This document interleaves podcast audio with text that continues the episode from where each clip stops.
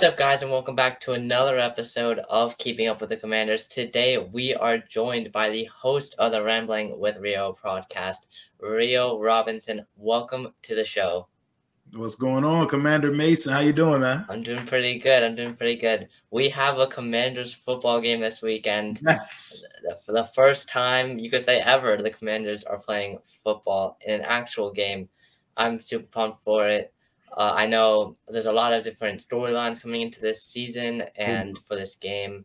A lot of young guys. Uh, I know you've been looking at Sam Howell, Jamin Davis, of course, after last Mhm. season. Uh, he's uh, having to maybe step up his game a little bit for this upcoming year. But first, before we get into this game and what uh, our expectations for the players, we got to talk a little bit about this last offseason because there was it was a crazy offseason, but just to say the least. From veteran quarterbacks moving uh, pretty much across the country to uh, teams, some teams doing absolutely nothing. We, I, I would say we were kind of in the middle. We Oh, got, yeah, we got, we got a new veteran quarterback, but besides that, we didn't really sign any, you could say, big time free agent We went bargain shopping. yeah, we went bargain shopping. Like our probably we only got I would say one starter, and that was uh uh Andrew Norwell, the Uh, Trey guard. Turner should start as well, but Yeah. I mean, you know, we didn't we didn't go out. The big splash was the quarterback, and they made a big heavy emphasis every time you saw Ron Rivera or Martin Mayhew from January through the trade happening. They were telling you, we want a quarterback. We need a quarterback. The report came out. We called every team in the league, gauging their quarterback situation. So the big plan and the big splash was always going to be signal caller. After that, let things come to them. Sign players they're comfortable with. That just seems like the mantra and the way Ron and company get down since they've came to Washington.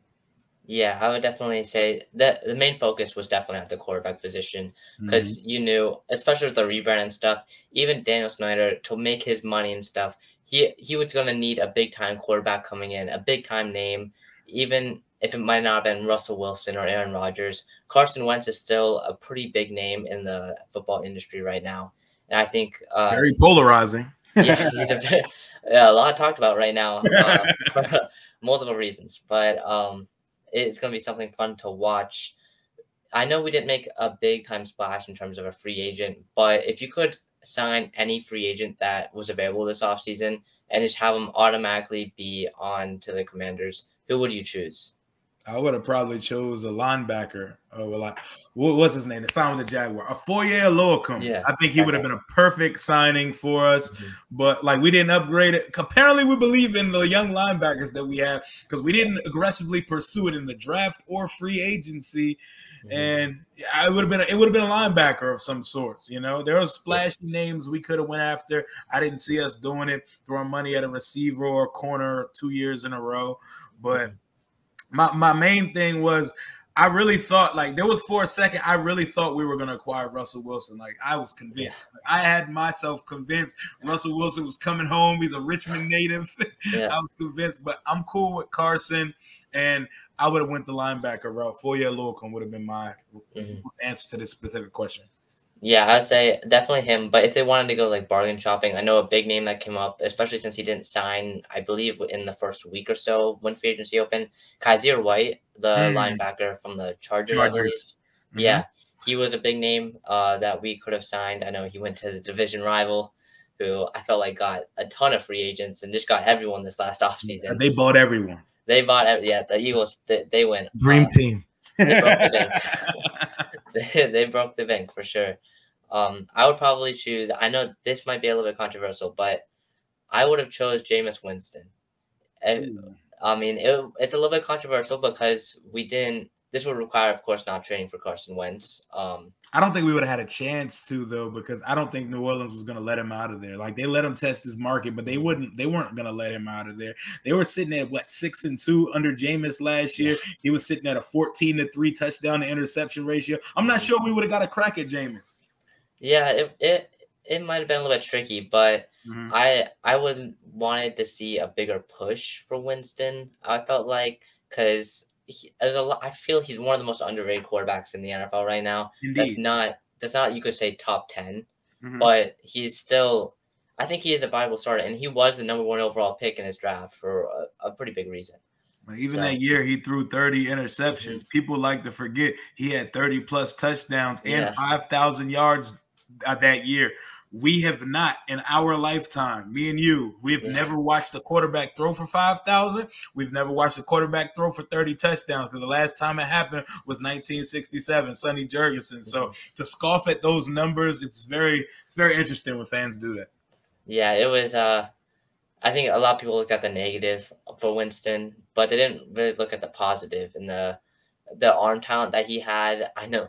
Uh, I believe last season, yeah, last season he burned us in that game. Uh, that that hail mary, the hail mary right before the end of the half. Uh, that that broke my heart a little bit, but I had to take a walk.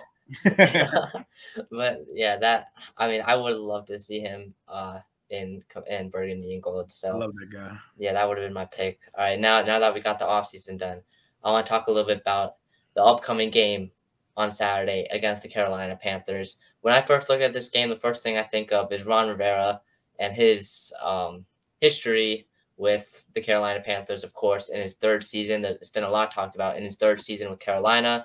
He took them to the playoffs. Can he do the same with the Commanders? That's been a big question uh, for this upcoming season.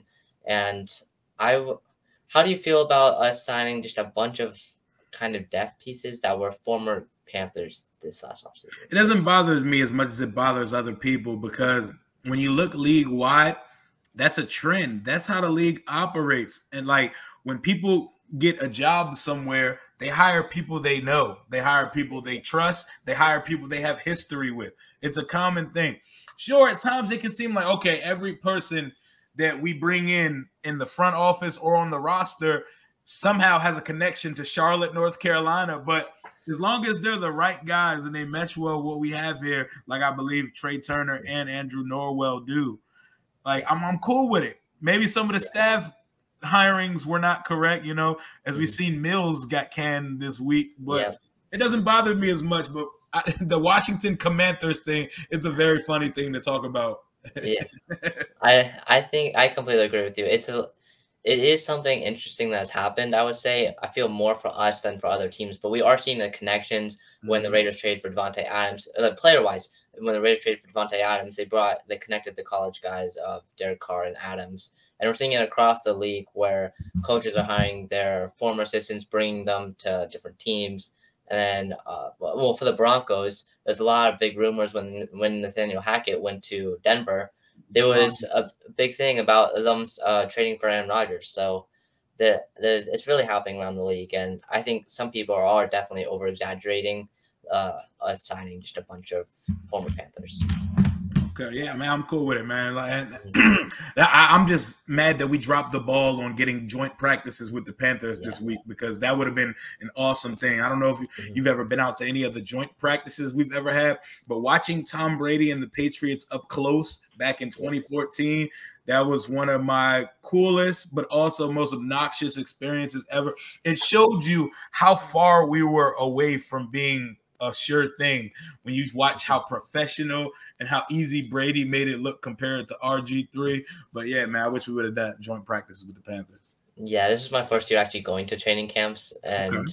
so I, have had a lot of fun. I, I, mean, I've seen you, I've seen other guys like Pedro too, also mm-hmm. there. Uh, it's been a lot of fun watching the players and really seeing how they've progressed over the last few weeks there. Oh, yeah. Um, so I I've always wanted to see joint practice. I know the Dol- speaking of the uh, Tom Brady, I guess the Dolphins and the Buccaneers they're having a joint practice right now uh, in Miami, I believe. Mm-hmm. So uh, there's, there's been a, a lot around the league. I feel majority of the teams like to do joint practices, and I do think it was kind of weird that we didn't want to do a joint practice this year because I was actually looking forward to one, seeing how we compared, like you said, to other teams around the NFL. Oh yeah, oh yeah, it's time though, man. Preseason football in full swing. Yeah, it is time. And speaking of this game, I kind of want to do this like draft thing. Uh, we're gonna alternate. I'm gonna start with you, choosing three players each of who we are most excited to see and our expectations for that player for this upcoming game uh, on Saturday.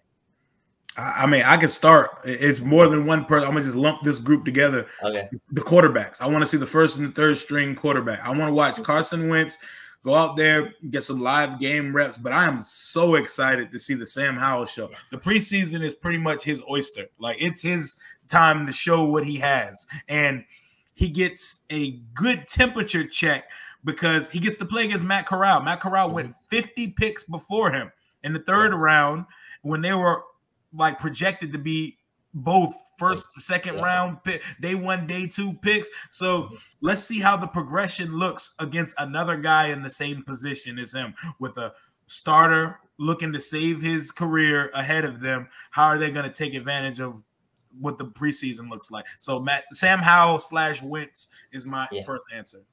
All right, yeah, I, am actually known as the Howell hater. I was very low on Sam Howell coming into this draft. Uh, I wasn't that fond of the pick of choosing him in the fifth round. I do like the value of uh, getting him in the later rounds because I don't think any of these quarterbacks deserve to be taken in the first round, and that might be a hot take to some people, but I just don't think any of these quarterbacks would. The one that might work out is Malik Willis, and we saw it on Thursday night. Uh, what he did against the Ravens in his preseason game. But I mean, Kenny Pickett, Matt Corral, Sam Howell, I'm, I don't think they can be viable starters in the NFL.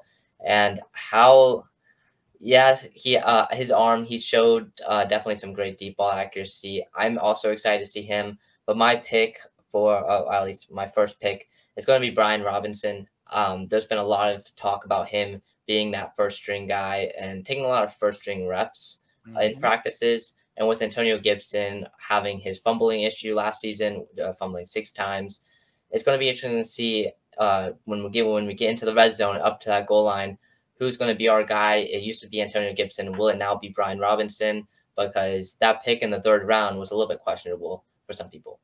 I, I loved it. I, I knew I, I, was one of the people beating the drum all off season that we need to take a back in the first three rounds. We need to take yeah. a back in the first three rounds. We need to take a back in the first three rounds. I love Antonio Gibson, but he needs to be spelled. I don't think he's I don't think he's built for full time feature back 20 plus carries a game. I don't think that's his I don't think that's his game.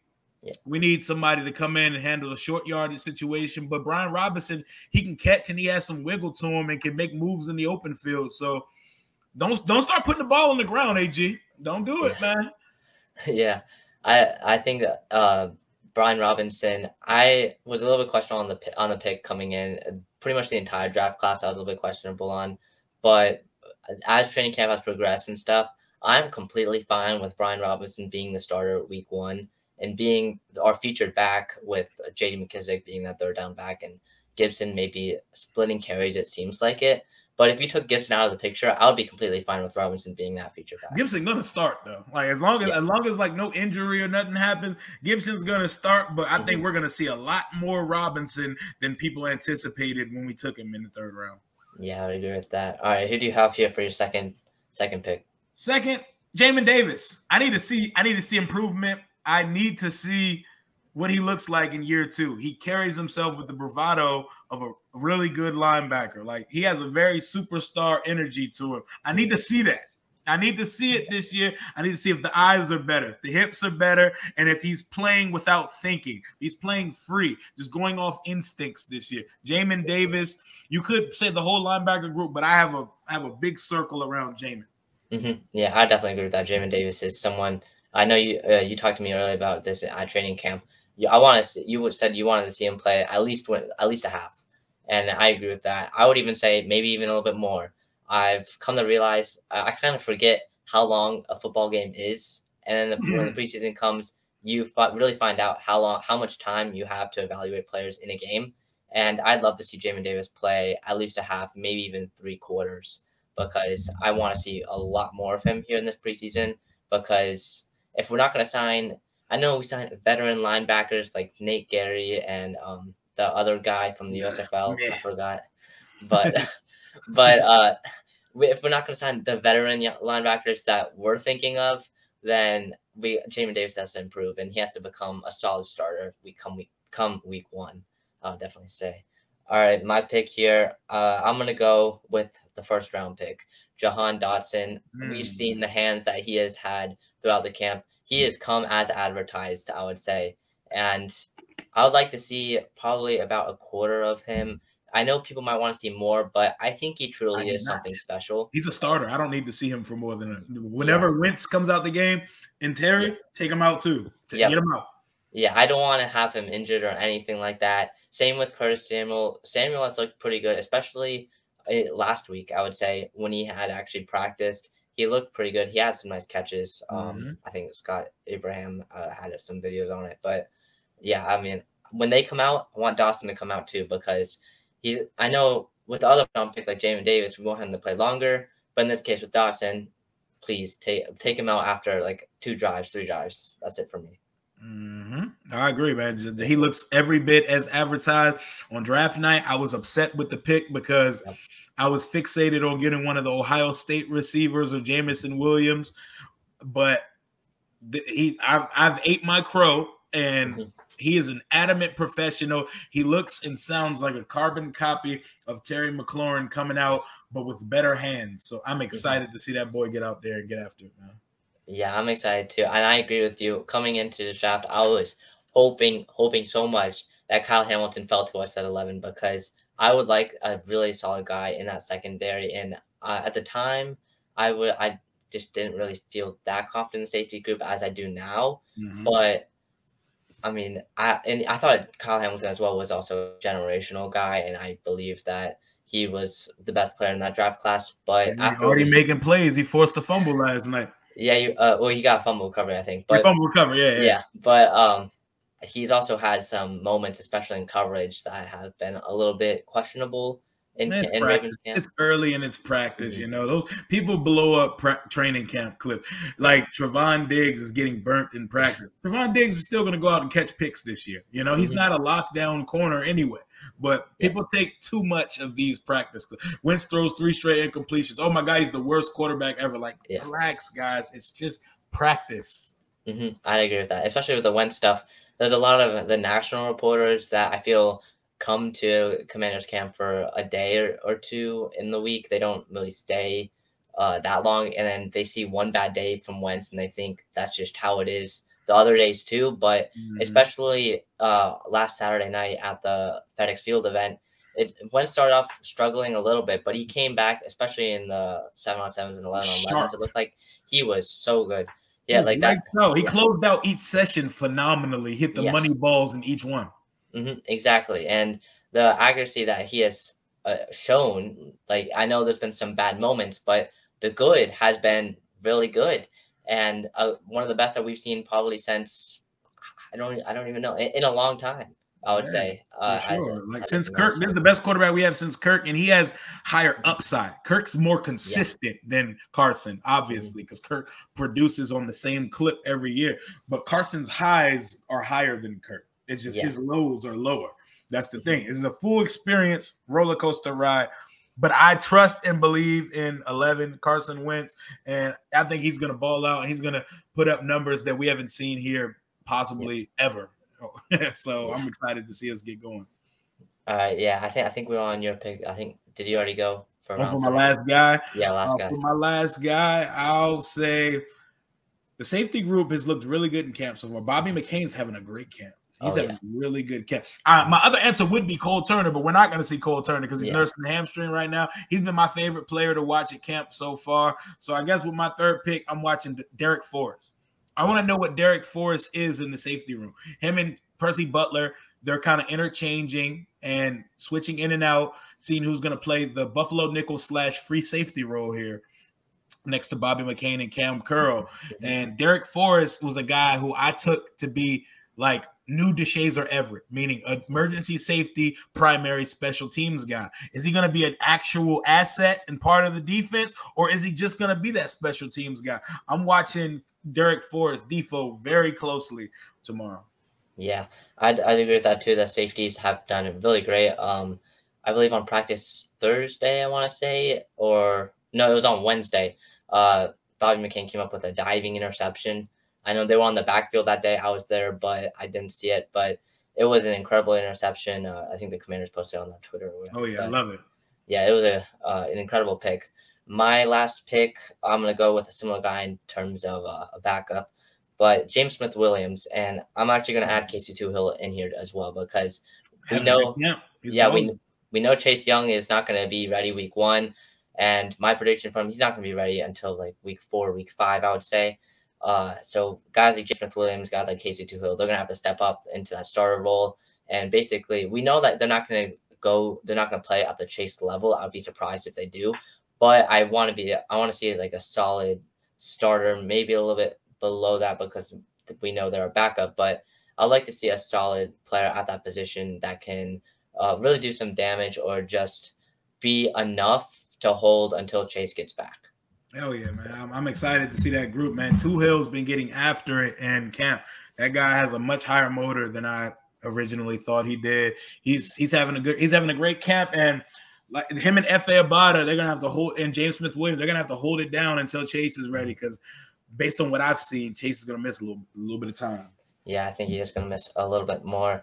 Okay, last thing here. I know this is, a, this is a Commanders podcast, but I want to talk a little bit about this since uh, it is a interesting week for the Washington Nationals in terms of um, who they're playing and who's coming back to Washington. Of course, a week and a half, two weeks ago, I believe, was the MLB trade deadline.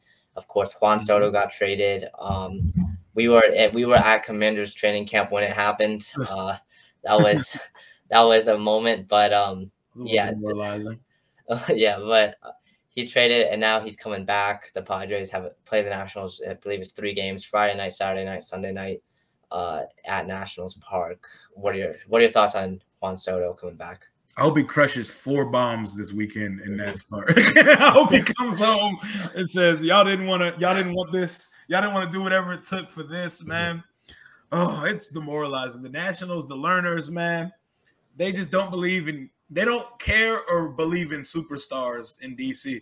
We won a World Series and they say, you know what? Our job here is done. We don't we don't need this anymore. Send us a bunch of questionable prospects and picks, and we don't need superstars here. Man, I hope Juan Soto comes and blasts a few homers this weekend. Yeah. I, I, don't even I don't even want to watch the Nationals right now. I might watch them this weekend just because Soto's coming to town. Yeah, I, I it's it's a pain to uh, to be a Nationals fan right now. Um, mm-hmm. and him coming back just a week after the deadline is even more of a pain too because mm-hmm. it's uh it's gonna be interesting. Juan Soto, of course, um, wanting more money. We offered him what 450 million over the yep. course of 15 years. He denied it. Then he got traded to the San Diego Padres. I have a Padres finger right there. I'm not a Padres fan, just want to point that out. But I just collect fingers, and so I have a Padres one right there when I went to San. Hey, go, go ahead get you a Soto jersey, man. Go yeah. ahead and get you a Padres.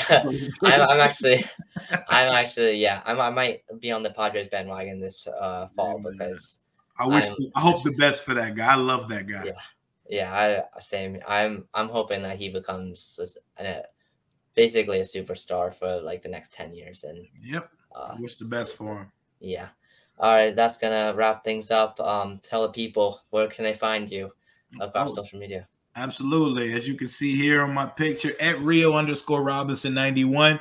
At Rio Robinson, rambling with Rio on YouTube, man. Always bringing out Commanders content, vlogs, live streams, great collaborations and guests, and unfiltered Washington football talk. Anytime, always stirring the pot, man. Y'all know where to find me. All right. Well, thank you for coming on, Rio. Appreciate uh, you. I know you got something soon, but thank you for coming on again. And uh, I hope you have a great rest of your day. You too, man. Hope to see you at the game tomorrow. Keep pushing out the content. Stay consistent with it, my boy. All right. Thank you. That's going to do it for today's episode. See you guys in the next one. Peace.